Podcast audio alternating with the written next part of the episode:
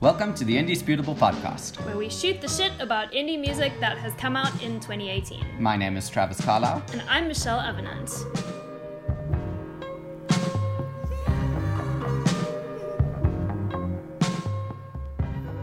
How are you today, Trav? I'm good, thanks. How are you? I'm great, thanks. So, which album are we talking about today? We are talking about Arctic Monkeys' twenty eighteen album, Tranquility Base Hotel and Casino. Would you like to kick us off with why we're listening to this, how you got into Arctic Monkeys, and what they've meant to you over the years? Yeah, sure. I guess I got into the original wave of Arctic Monkeys hysteria when their first album, Whatever People Say I Am, That's What I'm Not, kind of smashed every musical record that has ever existed since like the sixties. Um, and I got swept up in that because they were really good. And they were. Which year was that? That's two thousand six when that mm. album came out. So how old were you then? Uh, fifteen. Okay. Yeah, I was thirteen that year. So, cool. Yeah. How did you get into that? Um, so I first remember listening to Arctic Monkeys when I was about fourteen, fifteen. And on weekends, me and my best friend would hang out at her house and play our guitars together, and then fall asleep listening to random tracks on a playlist she had, and some of those included tracks off Arctic Monkeys' first two albums. And then I started listening to Arctic Monkeys um, more consciously, I guess, when Suck It and See came out in twenty eleven. And ever since then, they've been one of my favorite bands. Um, yeah, so I think because, yeah, because we're going to be talking a little bit about um, how different Tranquility Base is to the rest of Arctic Monkeys' discography, maybe we should chat a little bit more about, uh, yeah, why we like Arctic Monkeys and, like, what sort of some of their landmark moments over the years. I guess. Do you want to start? Yeah, so um, I think that Arctic Monkeys is, um, yeah, they're definitely um, one of the biggest names in um, sort of uh, classic rock in our generation. And yeah, they sort of like started out kind of like wild, thrashy rock music, and then over the years they polished that and polished that and polished that until um, in twenty thirteen um, they released A M. And I would say that, to me, that album was kind of a cutout for, like, the perfect example of what a new album should be. Because it took their sound, it polished the fuck out of it, and just moved it in a new musical direction with sort of, like, heavier bass and sort of, like, more focused melodies and a more focused structure. Yeah, they left the realms of like British indie rock and kind of created what I think is one of the most perfect examples of what uh, I guess typical American rock and roll would be. Yeah, yeah, except they're a British band. Yeah, but they they killed it. Yeah. Um, and that that's kind of always been the story of the band.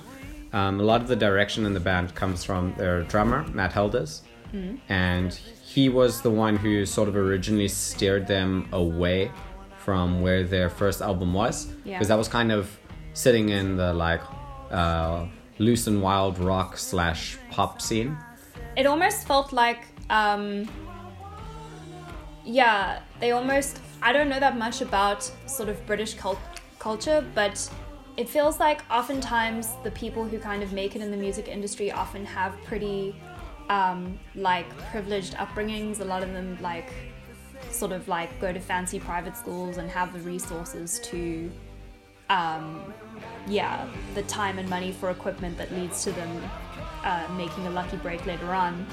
Um, this is where I play a horchata in the background or something like that. yeah um, but with Arctic Monkeys I don't actually I have I don't actually know um, that much about their actual backgrounds, but their lyrics um, sound a lot more sort of quote unquote middle class. Oh yeah, no, they're a lot very... more scruffy, back alley. No, they're lower class, middle class, East Londoner, Sheffieldish boys. Yeah, like the type of slang they use and the type of things that they sang about on their earlier albums. Oh god, the like some of the most beautiful things in their first like three, four albums. Yeah. That Alex Turner wrote. Yeah, so Matt Helders, Matt Helders, their drummer, kind of led them away from where they were. Because at the time, uh, Alex Turner particularly was a huge, like, D J-ish, club-ish, pop-loving sort of guy. Um, and other members of the band were very similar. And Helders kind of steered them away from that into those, like, indie rock years. Um, I haven't read anything about their changes for A M, but I'd guess he probably had a big influence in guiding them towards that as well. Yeah. I mean, I think, so, yeah, the albums that... Um, yeah, so between Whatever People Say I Am, That's Where I'm Not, I mean, That's What I'm Not, and then like... Favorite Worst Nightmare. Yeah, Favorite Worst Nightmare, and then Humbug. Humbug. And then um, the next album that kind of stands out to me is Suck It and See, where they take some of that wildness and kind of dial it back a little bit. Suck It and See is like more chilled, more relaxed, and a lot of the tracks on that album are like love songs, whereas a lot of the tracks that they previously made were kind of fight songs. Um, Wasn't that really only their first album? I wouldn't say I like guess so. Humbug or yeah, that's true. Actually, it's very fighty. Yeah. Well, yeah. So, um, well, Dangerous Animals is pretty fighty, and then like songs like uh, Crying Lightning is a love song too, but it's very very angsty. So sure. Yeah. Um, but yeah, Suck It and See was a lot more mellow, is the word that I'm looking for. Okay. And then A M, they kind of like, yeah, um, it was almost like they fainted with Suck It and See, and then A M, they came in with this massive blow of, yeah, heavy, heady, hard rock. Um, and it kind of like uh, blended this sort of like the love song with the the angst to form this like very kind of hormonal um I would say music, and yeah, as I said before, really polished, and yeah um and it felt like they had taken everything that they've done before um and just polished it so that and made it a much more distinctive sound. um And so A M is now kind of the, um, I hold other albums up to A M for like what a new album should be in terms of like development of the band's sound. Yeah. That's my ideal. When I listen to a new album, I always kind of hope that this is going to be a band's A M. I, I, I like quite like the progression you can usually see, or like you can chart in a band. Okay, with like a whole bunch of different bands, you can see how they transition from one sound to another. And with Arctic Monkeys, it's like really easy to see, hey, album number one, like really big, bold sound. Uh, number two, kind of wishy-washy, transitioning out, and then you land on Humbug, and you've got this like very rich indie rock sort of groove and worn out. And then you go into something like Suck It and See, and you can see, okay, we, we're moving a little bit again. Experimenting a little bit. Oh, sorry, on Humbug, we're moving a little bit again, and then you get Suck It and See, and you've got like a unified sound again. Yeah. Um, and then again with A M, which was like a big shift, mm. um, which is cool. Yeah. But I guess I think, that sadly lands us with Tranquility Base. Yeah, well, before we move on to that, I think like a good example of that progression that you just talked about is Cold War Kids. Sure. Um, yeah, when we reviewed um, L A Divine, I did compare it to Arctic Monkeys, and I said this is kind of like Cold War Kids' A M, because yeah, their earlier stuff was like very wild and thrashy, and then over the years they started polishing it, and then there were like there were a bunch of transition albums and E Ps where like they were clearly trying to um, sort of like strip down and um, yeah, add different ele- elements, but very transition phase, and then L A Divine was finally that like destination point. Um, so yeah, a lot of bands kind of, yeah, they have like initial albums and transition albums, and then the finished product, you could say. Um, yeah, and then we get trans- Tranquility Base. Do you have an elevator pitch for it?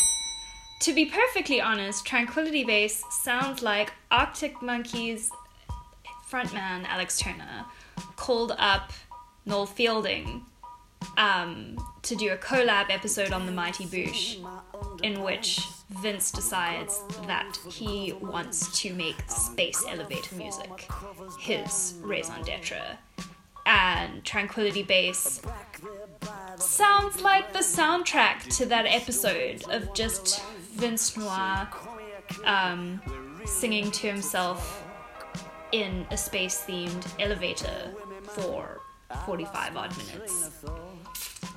What would your elevator pitch be for Tranquility Base? Uh, mine would be something like historic indie rock band picks up their fandom, their fans, their uh, collective community and throws it under a fast-moving bus. Or um, maybe shoves them into the stream of a um, retro U F O coming to abduct them and take them on a ride that they didn't opt to go on. Maybe, but that's too cool. And this True. is more of a doom and gloom. Yeah, we like the X-Files. Mm. um, yeah, so would you like to talk about some trivia about this album before we start discussing high and low notes? Sure, go for it. Um, yeah, well, my first trivia fact, which I guess I'll say because you mocked me for not knowing this, but Tranquility Base is actually the name of the spot on the moon where um, the um, the U S spaceship with Neil Armstrong and Buzz Aldrin, Apollo eleven, that's the one, where it landed. Mm-hmm. Um, yeah, what would your trivia fact be? Uh, that this album, Shock, Horror, Gasp, was not uh, conceptually thought of and written on a guitar, but instead on a piano. Yeah. By Mister Turner. The fucking clown. I guess that's an explanation for the song structure being different. Uh, sure. Sure. Sure. Um, yeah, I mean, do you have any high notes no. about this album? None? I'm, I don't have to listen to it again. That, I guess. You know... It for... doesn't take up any space on my phone anymore. Wow. I won't have to worry about running out of space on my new MacBook when I install music there. Because this won't be there. Let it be known, folks, uh, whatever you may have previously thought, Travis Carlyle holds no bias. He will drag his favorite band. This is, oh yeah, I didn't say this yet. This is probably my favorite, favorite, favorite Yeah, band. Arctic Monkeys is your favorite band. Yeah, probably. Yeah. And you will not hesitate to drag them if you feel they release a shit album. Nope. Um, yeah, I think we have different views on this. Um... And this is, I guess, where we can devote some time. What? You mean like you have a high note? You know, my high note is... Um, you I like have, pianos. There's one. I love pianos. I, I didn't hear any on this album, or I don't didn't like re, like memorably notice any. Um, so that's not my high note. Um, my high note is... You know what? I have to hand it to Alex Turner for following his wild dreams, you know?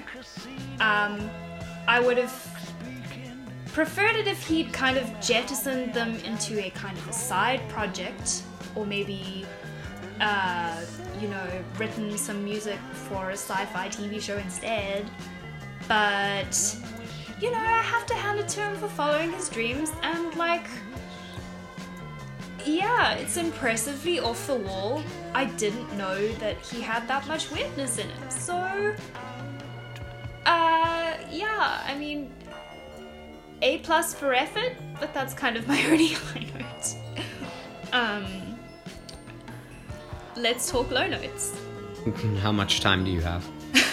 Do you know that shit that John Lennon recorded with Yoko Ono? Um, I actually haven't heard it. That's this. Oh, okay. That's this, for anyone wondering. Oh, okay. Yeah, um, for me it's just, I find it so astounding that a band that can release, like, such reliably good music, like, they haven't had a bad album. They haven't even had an eh album. Like, all of their albums have been fantastic, some more fantastic than others. But Like, listening to this is like having been a Nirvana fan for my whole life, and then realizing that Courtney Love killed Kurt Cobain, and now all that's left is Courtney Love making music. That's what this album is. Isn't it? Okay. You know what? Like, wait, let's not go into conspiracy theory. um, I feel like this isn't the podcast for that. I feel like YouTube would be the network for that podcast. Um, yeah. But yeah, like, seriously, the, the low notes don't stop for me. I, as a person who loves this band and has bought the majority of their music and supported them for many years, like, goddamn, it's like, it actually feels like being thrown under a truck. I, I feel so terrible for people who don't stream their music and yeah, who have decided who to throw... Yeah, someone trusted them and bought this album without... Yeah, who decided to throw ten pounds at this album when it came out, or whatever the fuck amount of money it cost. Yes, like... like God forbid that's you, because you must feel like something lying in the drain. Oh, man. Because that, that's kind of what Arctic Monkeys fans probably generally feel like, if also, they feel anything like me. I mean, like... there was no reason to even put Arctic Monkeys on any of this at all. Yeah. No reason. It but, doesn't sound similar at all. It, like, if... At a push, you can put Alex Turner's name on it because he's I mean, he a, the, a solo person. He could yeah. do whatever he wants. And yeah, he did write this. Damn. Yeah. there, there is no saving lights. There is no bright side of this album for me. Yeah, I mean, I also feel like... Um, I don't know because... Um, yeah, I haven't with... with Um, older musicians, I haven't really like listened to their discographies chronologically and compared all the albums, but but I wonder if it's like a growing trend for bands' um, albums to differ wildly from one another, and for them not to have like a sort of more through line. Yeah, a sort of more like a solid trajectory. Um, so yeah, like. I wonder if that is a trend with our generation. Um, but another trend with our generation is that every band and, and their mom has a side project. Yeah, yeah, like, that's true. I, literally, if this was just a side project, I wouldn't feel if bad. It would be, I if wouldn't it was a care. Weird side project, I would be like, okay, Alex, go follow your dreams. I don't like them, but I'll be here for Arctic Monkeys' next release. Like if this was made by Alex Turner, great. We're there. Yeah, but um, it's not. Yeah. Um, also, like, in an age where a lot of bands keep, like, throwing curveballs to their fan bases, where it's like, yeah, uh, you thought you liked us. Guess again, bitch. Like, I really thought I trusted Arctic Monkeys. I really thought Arctic Monkeys would be the last band to ever do this, and now they've done it too, and I can't fucking trust anyone. Do you know who's never done this? Who? Blink one eighty-two. Oh great, I'll just go listen to them. You'll be safe. That was that was sarcasm. Um yeah, man. But yeah, that's I can drown on about this, but that's the peak of my low notes. Yeah. It's it's for me I just what I love about Arctic Monkeys is catchy as fuck melodies. Very, very clever lyrics. And these melodies are not catchy, and lyrics. There are some clever lyrics hidden away far down the track list, which I will talk about when we get to the mixtape track section. Um, but yeah, um, so basically, like none of I come to Arctic Monkeys for great melodies and great lyrics, and there are neither songsmanship of these on like, this album. Yeah. That's so, what Turner's known for. Yeah. I just find it, like, it's so confusing that um, Arctic Monkeys would even release this. It's like... Calling yourself new like, age only gets you so far. And saying something can be revolutionary, not evolutionary, can also only get you also, so far. Also, can we talk about how thematically tired this is? Like, it was cool for David Bowie to make spacey music in the nineteen seventies. Yeah. But it's like... Fuck, music about a hotel and a casino on the moon is like, it's ironically retro, even though we don't have one yet. It's like, what are you doing? Are you trying to be futuristic or are you trying to be retro? And it's actually the Jetsons, uh, I've just realized. Yeah, kind of. And it's, it's just like, I'm not entirely sure what you're trying to say because the thing is that like, Is it just me, or is sci-fi becoming more and more popular of course. as the years go by? Yeah, it is. Yeah, like, mm, it almost feels like... a big push to do that? Yeah, maybe, actually. Then yeah, it kind of like... Shoehorn, shoehorn, It's shoehorn. like... Like, that's all I have to say, really. Like, it was cool when Bowie did this in the seventies, but it is neither novel nor interesting anymore. And I love sci-fi. I... Until this album came out, I, I thought I was always here for sci-fi, but apparently not. But, like... This is very tired. Like, there is... It's uninspired. Like, li- literally listening to yeah. all of this, it felt like there was minimum effort and an uninspired amount of work. It almost feels like a spoof on the genre. Yeah. Yeah. Um, you know, like, I think that, like... Yeah, maybe this is, like... I always do this thing when a band that I previously liked releases an album that I hate, and I'm always like... well, maybe uh, this is just a phase and they'll grow out of it, and their next album will be like, they'll be back and it'll be better and we'll forget this ever happened. And that never seems to happen. No, it doesn't. It's sad. Like the number of bands I've had to throw out this year is getting scary. It's like Cloud Nothings, this, uh, what was the other one? Cloud Bring Nothings, Me the Horizon. Cloud Nothings' latest album was good though. It's not Cloud Nothings. Okay, I like it. um, yeah, well, it's more recognizably Cloud Nothings. Yeah, so yeah, exactly. Well, fucking yeah. nothing compared to yeah. this. Um, yeah. Um, mm. Don't, please don't. Are you going to ask me when I can see myself listening to this? Um, no, I was going to think if I had any more, like, sick burns to unleash on this album, but... Let it rest. Yeah, man. Um... Oi. When will you listen to this, Travis? Never. It's off every device I own. Um, I don't hate it quite as much as you do. I think, like, there is a place for this, like, in some, in, like, some of my playlists as a concept album. If you're fucking sadicist, sure. Um, I think I might, like, I don't know... I might listen to it again ironically or to laugh at it, or um yeah I mean maybe if I'm driving through the countryside at night and I want to make keep myself awake and make my drive more interesting by thinking about U F Os, then maybe I'll listen to this again. Um that's what group is for though. That's true. That's very true. Yeah, there's better music for that. Um, yeah, so ironically or laughingly, I will listen to this again. You better. But probably you, not sincerely. And also. Not with you in the car.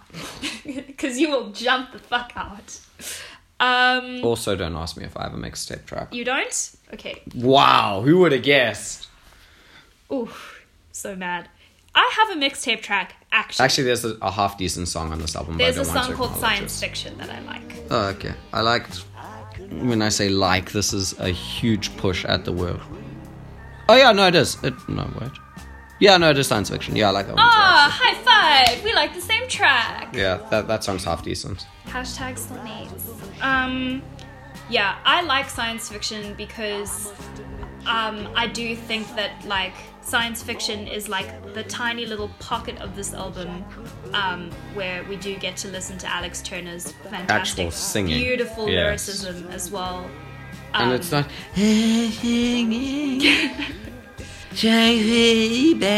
yeah. Yeah, no. It, yeah, like he tries to do this crooning, warbling thing, but he just does not have a voice for it. And also, like, the melody... Like, what's wrong with how he fucking sang before? Like, if you want to be croony, like, there are better methods for that.